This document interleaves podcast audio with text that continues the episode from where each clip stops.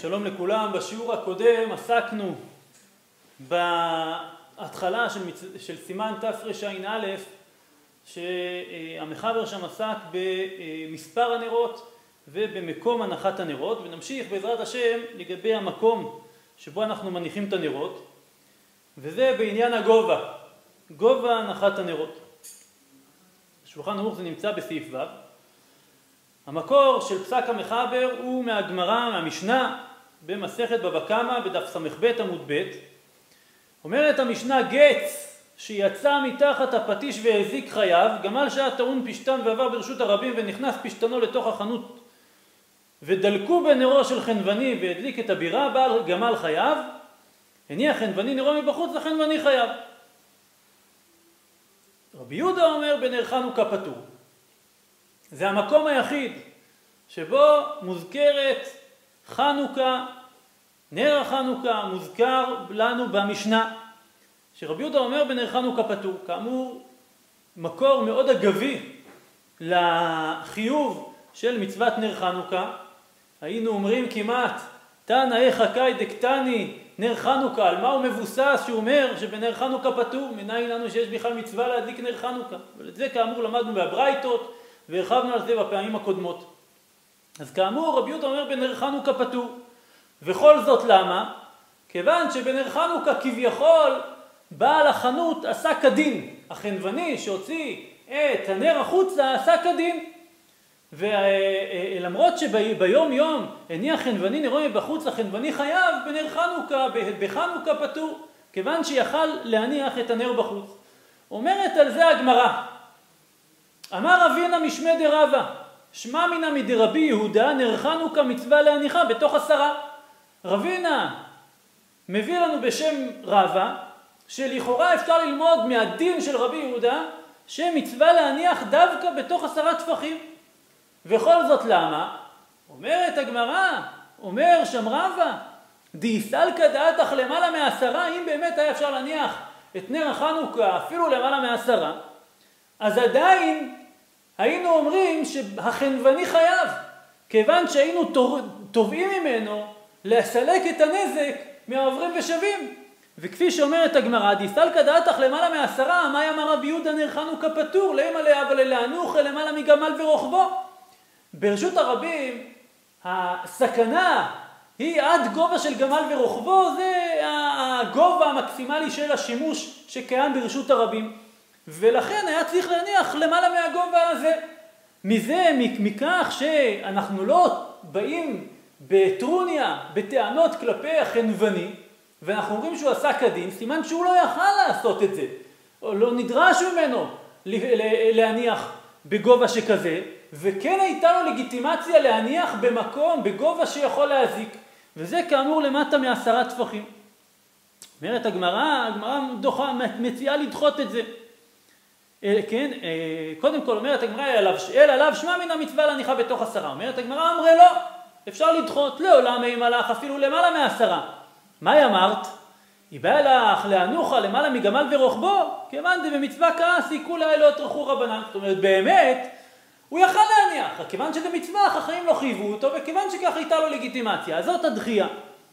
אומרת הגמרא אמר רב כהנא דרש רב נתן בר מניומי משמי דרבי תנחום נר חנוכה שהניחה למעלה מעשרי אמה פסולה כסוכה וכמבוי אז יש לנו כאן עוד דין לגבי הגובה וזה שכיוון שנר חנוכה קשור לפרסום מניסה וכבר למדנו בסוכה ומבוי בתחילת מסכת סוכה בתחילת מסכת עירובין סוכה שעשתה למעלה מעשרי אמה פסולה שאינה לא שלטה שהעין לא שולטת בגובה של למעלה מ-20 אמה, לכן איזה פרסום מניסה יהיה כאן. ולכן מסיים את המשנה בכך שלמעלה מ-20 אמה פסולה. מה הדין למטה מ-20 אמה ולמעלה מעשרה טפחים? אז לכאורה לרבה, לרבה כפי שהובא על ידי רבינה, רבינה משמי דרבה אמר שצריך להניח למטה מעשרה טפחים, ואז יוצא אולי שיש לנו רובד שלכתחילה שיהיה למטה מעשרה, בדיעבד אפשר גם למעלה מעשרה טפחים, אבל לא למעלה מעשרי אמה, ולמעלה מעשרי אמה יהיה פסול כיוון שלא מקיים את המצווה. ואילו לאותה דחייה של הגמרא, אין נפקא מינה, העיקר שלא יהיה למעלה מעשרי אמה. הבית יוסף מביא שכתבו הראשונים, הר"ן בשם רך, שלהלכה קיימה לן כרבינה. כרבינה על פי רבא, וכל זאת למה? אומר הבית יוסף דלא שבקינן מאי דאיפשיטא לאולרבא ורבינה ונקטינן מאי דאידחי בגמרא באח דילמה בעלמא. זאת אומרת, הגמרא רק דחתה את זה לא כאמירה חדה וברורה, אלא רק כאפשרות של תירוץ, אבל האפשרות הזאת היא אפשרות דחוקה. ובאמת דרך המלך זה להבין את פשט דברי רבי יהודה, שלימד אותנו שיש מצווה להניח דווקא למטה מעשרה טפחים, וכך כאמור פסק הר"ן על פי רך, על פי רבנו חננאל, והביא הבית יוסף שכך פסקו רבנו יונה, והרשב"א והראש. בטעם הדבר הביא הבית יוסף בשם הראש, בסימן ה', שהסביר שהעניין של למטה מעשרה זה כיוון שיש תוספת של פרסום מניסה. למה? אומר הראש, גם איכא פרסום הנס תפי כשהיא למטה. זה דבר העשוי לאור אין דרך להניחה כל כך למטה. אדם שנמצא בחדר, אנחנו מכירים, איפה שמים את המנורה? שמים אותה בתקרה. ככל שהאור נמצא גבוה יותר, הוא מאיר על שטח גדול יותר. ולכן לא שמים מנורה נמוכה. לפעמים שמים את זה רק כאיזה משהו אסתטי, לא כמשהו פונקציונלי של, של, שהוא בא להאיר. ולכן אומר הראש, כאשר אתה מניח אור נמוך, אז הדבר ניכר שלא עשית את זה להאיר, אלא עשית את זה בשביל סיבה אחרת. במקרה שלנו כמובן העניין של פרסום הנס. להזכיר את נס פח השמן וכל המשמעות הפנימית שמבטא אותו נס פח השמן שהיה לעם ישראל בימי החנוכה כשגברו על היוונים. ולכן, כך מסביר הראש את המצווה שיש מצווה להניחה למטה מעשרה טפחים. למעלה מעשרי רמה פסולה, אומר רש"י שם על הגמרא, למעלה מעשרי רמה לא חזו לאינשי. אנשים לא רואים, כפי שהסברנו, ולא מפרסם ניסה, ואנא לפרסום מניסה בעינן. כל העניין של נר חנוכה זה פרסום מניסה. לכן ראיתי שיש מאחרונים, כך למשל הרב אליהו פסק, שהחישוב של עשרי רמה הוא מגובה האדם, לא מהקרקע, לא מהרצפה. כיוון שזה ביחס לראייה של האדם, לכן אדם שהולך ברשות הרבים, לצורך העניין, נגיד מטר שבעים, מטר שמונים, הגובה של העיניים, ממנו אנחנו מודדים את העשרי אמה. לכן אם זה יהיה קצת יותר מעשרי אמה, אז לכאורה על פי זה זה יהיה כשר. כך כתב אה, הרב אליהו, כך הובא במקראי קודש בשמו, והדבר הזה באמת מאוד מסתבר מצד הטעם. לגבי למטה מעשרה טפחים, מוסיף בבית יוסף על פי המהר"ם מרוטנבורג, שכתב לדקדק, להניח למעלה משלושה טפחים ולמטה מעשרה. למה למעלה משלושה טפחים? אז ביאר המורדכי, תלמידו של המהר"ם מרוטנבורג, שהטעם שכל למטה משלושה כער עסמיכתא דמי, זה כמו קרקע, ולכן צריך להיות למעלה, למעלה משלושה טפחים, אבל כאמור למטה מעשרה, כפי שביאר הראש, שאז פרסום הנס ניכר. וכך פסק השולחן ערוך בסימן תרע"א בסעיף ו', מניחו למעלה מג' טפחים, ומצווה להניחו למטה מי' טפחים, ומניחו למעלה מי' טפחים יצא, כאמור, עד עשרי אמה כשר, לכתחילה מצווה להניחה למטה. אם מניחו למעלה מי' טפחים יצא, אבל אם מניחו למעלה מכף אמה לא יצא. כתב הרמ"א, אפילו לקחה כך דלוק והניחה למטה מכף לא יצא, דהדלקה עושה מצווה, כפי שאנחנו יודעים, אז קיימה לאנשי הדלקה עושה מצווה ולא הנחה, עוד דבר מעניין, ההדלקה זה בעצם הפעולה של האדם, דיברנו על זה בשיעורים הקודמים, שגילוי האור של עם ישראל מלטתא לאלה, כשם שהערתי לכם כך אתם תבואו ותאירו לי, אותו מדרש שהביא רב צדוק מבעלותך, שזה עניינו של, עניינם של הדלקת הנרות, לכן אולי זה עוד יסוד שמבאר את הדין שהדלקה עושה מצווה ולא הנחה, ולכן אם הדליק למעלה מכף לא יועיל מה שהוא ייקח את, המנור, את החנוכיה ויוריד אותה למטה מכף, אלא יצטרך לכבות אותה ולהדליק אותה במקומה, במקום ששם הוא מקיים את המצווה.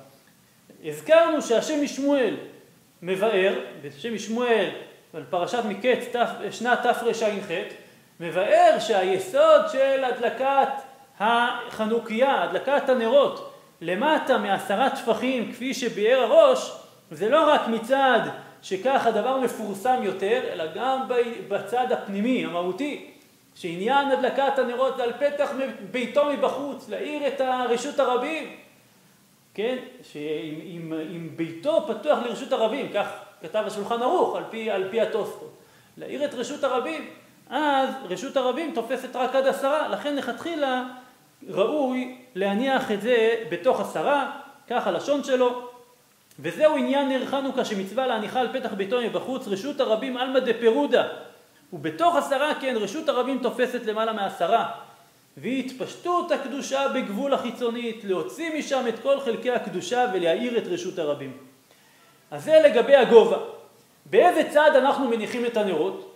אומרת הגמרא, דף כ"ב עמוד א' במסכת שבת, אמר רבא, נר חנוכה מצווה להניחה בטפח הסמוכה לפתח. והיכא מה נחלה? רב אחא ברדה רבא אמר מימין, רב שמואל מדיפתי אמר משמאל, והלכתה משמאל. למה? מסבירה הגמרא, כדי שתהא נר חנוכה משמאל ומזוזה מימין. בשאילתות של רב אחא יגון יש לנו כאן גרסה אחרת לגמרא, שיש בה תוספת יפהפייה. אומר השאילתות, והלכתה משמאל כדי שיהיה מזוזה מימין, ונר חנוכה משמאל, ובעל הבית מצויץ בטליתו ביניהם. שזה מציאות שהאדם יוצא מפתח ביתו כשהוא עטוף במצוות. הדבר הזה מזכיר לי את הגמרא במסכת מנחות, שגמרא עכשיו אומרת שמי שיש לו מזוזה בפתחו, תפילין בראשו, תפילין בזרועו, ציצית בבגדו, מובטח הוא בחזקת הוא, מובטח הוא בחזקת הוא שלא יחטא, שנאמר חונה מלאך השם סביב ליראיו ויחלצם. והמשמעות הזה, חונה מלאך השם סביב ליראיו ויחלצם, על ידי זה שהאדם מסובב במצוות, אז בחזקתו שלא יחטא. יש על זה ביאור יפהפה של מהרשו, רב שמואל ויטל, בהגאות על הלבוש. והוא אומר, מה זה מי שיש לו ציצית בבגדו, תפילין בראשו, מזוזה בפתחו, בחזקתו שלא יחטא, החוט המשולש לא במהרה ינתק, חונה מלאך השם סביב לרעה ויחלצם. אומר מהר שהוא הסבר מאוד פשוט. האדם, אנחנו יודעים על פי הזוהר, כתוב שאדם צריך להתעטף בציצית ולהניח תפילין כאשר הוא נמצא בביתו וכך הוא הולך לבית הכנסת. יש על זה תיאור שלם של המלאכים שמלווים אותו לבית הכנסת, הרי מה מביא את זה בדרכי מוישה, את הזוהר. אז אומר מהר שהוא אדם בעצם מכין את עצמו, זה גם פשט הגמרא שם, שיש לו מז... אה, אה, תפילין בראשו, תפילין בזרועו, ציצית בבגדו, מזוזה בפתחו, זה באותו רגע כשהוא בא לצאת מהבית. במציאות הזאת הוא יוצא מהבית כשכל כולו עטוף בלבושי קדושה. הוא יוצא לרשות הרבים, למקום הסערות, למקום שבו הוא יכול ליפול, למקום שבו הוא יכול לחטוא.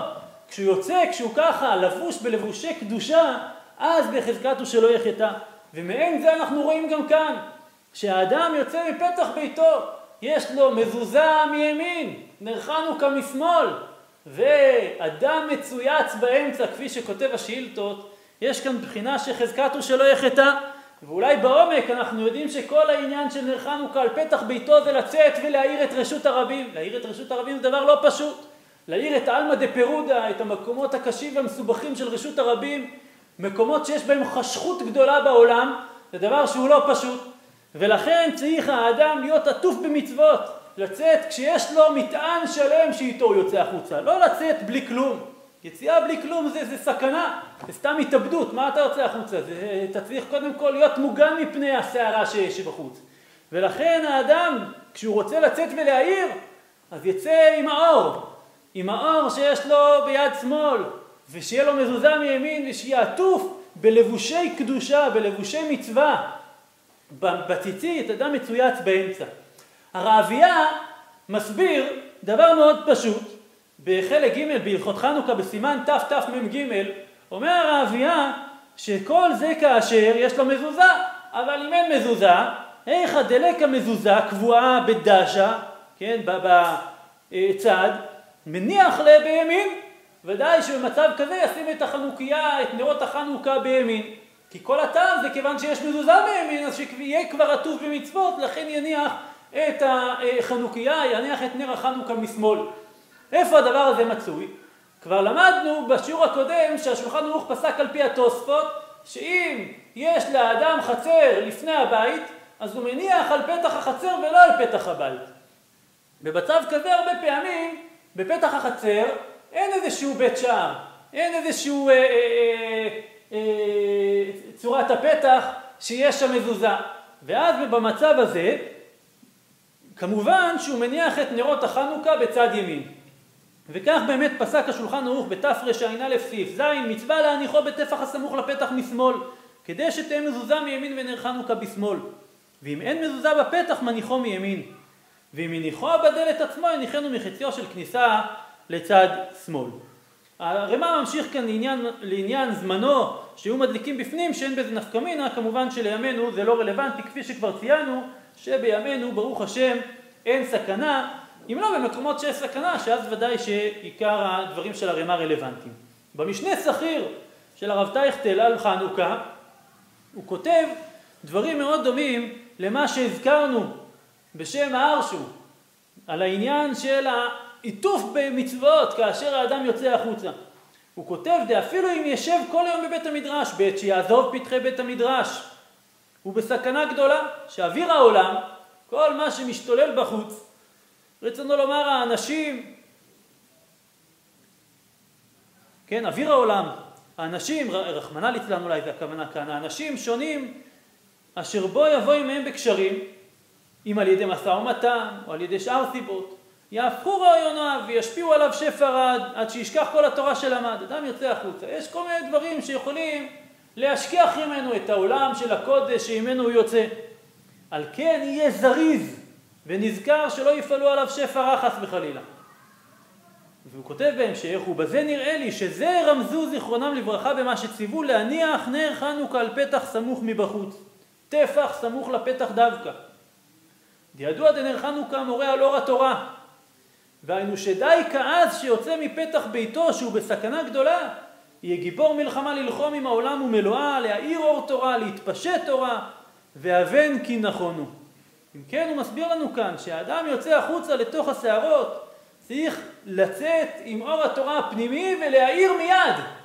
לא לחכות, אחרת העולם שבחוץ יכול לפגוע בו, אלא מיד, בטפח הסמוך לפתח, מיד יבוא וידליק את נר החנוכה, ידליק את נר התורה, ואת זה, עם זה הוא יבוא ויאיר את המציאות, וימשיך אור שיסלק את כל החושך שנמצא בחוץ, שהרי מעט מן האור מסלק הרבה מן החושך. הדין האחרון שנלמד היום זה הדין של נרות בית הכנסת. הבית יוסף הביא שמניחים נר חנוכה בבית הכנסת. בהתחלה הוא אומר שיכול להיות שתקנו את זה מפני האורחים שלא היה להם בית להדליק, וזה כמו קידוש שיש בבית הכנסת.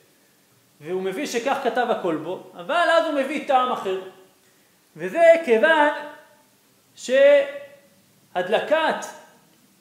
בית הכנסת זה לא בא לקיים את מצוות נר חנוכה של נר יישוב ביתו, אדם לא גר בבית הכנסת.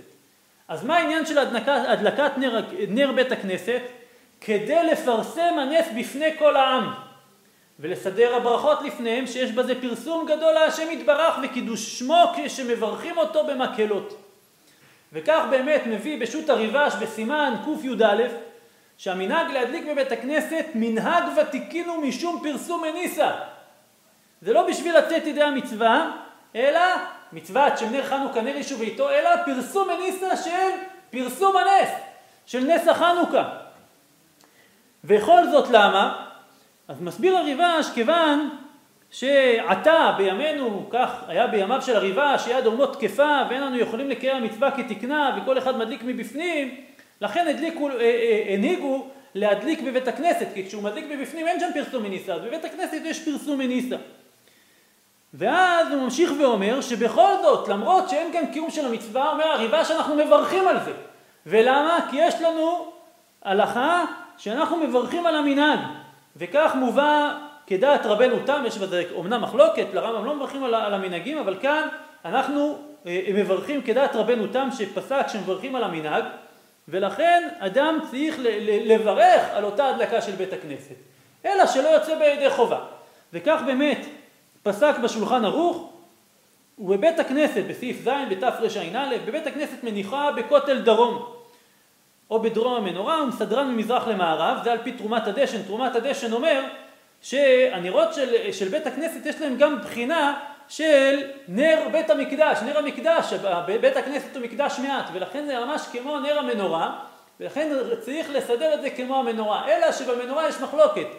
המקום של המנורה, המנורה בדרום זה פשוט, אבל איך היא עמדה, איך הנרות עמדו, האם היו מסודרים ממזרח למערב או מצפון לדרום, בדבר הזה יש מחלוקת, אבל, כן, מחלוקת אה, אה, תנאים ומחלוקת בין הראשונים כמי הלכה, הטור הדשן מביא את המחלוקת והוא אומר שוודאי נהר הנהר ופשטה כל מקום יעשה כמנהגו, אבל הוא אומר אם היו שואלים אותי אז הייתי פוסק כרבי, כי קיימה לנו הלכה כרבי מחברו, ולכן רבי שסבר שהנרות היו מסודרים ממזרח למערב היו מונחים, אז הוא אומר תרומת הדשן כך באמת ראוי יותר וכך יותר נראה.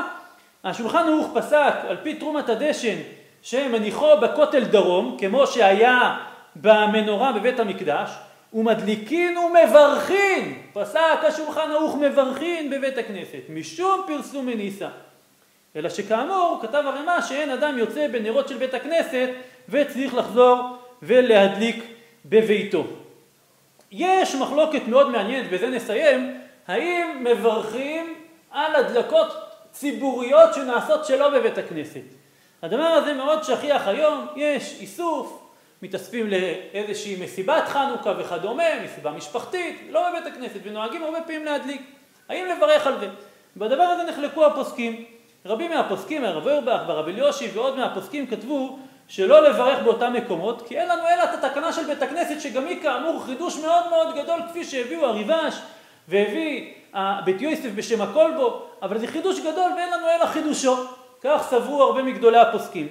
אבל יש פוסקים רבים שסברו שוודאי שאפשר לברך, ב, אה, להדליק ולברך ב, אה, באותה הדלקה, כי זיל בתר טעמה, עיקר הטעם של ההדלקה בבית הכנסת זה מרשום פרסום מניסה, ולפעמים פרסום מניסה שמחוץ לבית הכנסת, בטח בדור שלנו, שיש אנשים שאינם שומרים תורה ומצוות, אז הרבה פעמים דווקא עיקר הפרסום מניסה זה באותם מקומות התאספות. שבאים ומדליקים במקום העבודה ועוד כהנה וכהנה, ששם יש פרסום מניסה גדול מאוד. ולכן הם סברו שזה עיקר הטעם של הדלקת בית הכנסת, ואנחנו מקיימים את זה גם בהדלקות שקיימות מחוץ לבית הכנסת, במקום של התאספות ציבורית.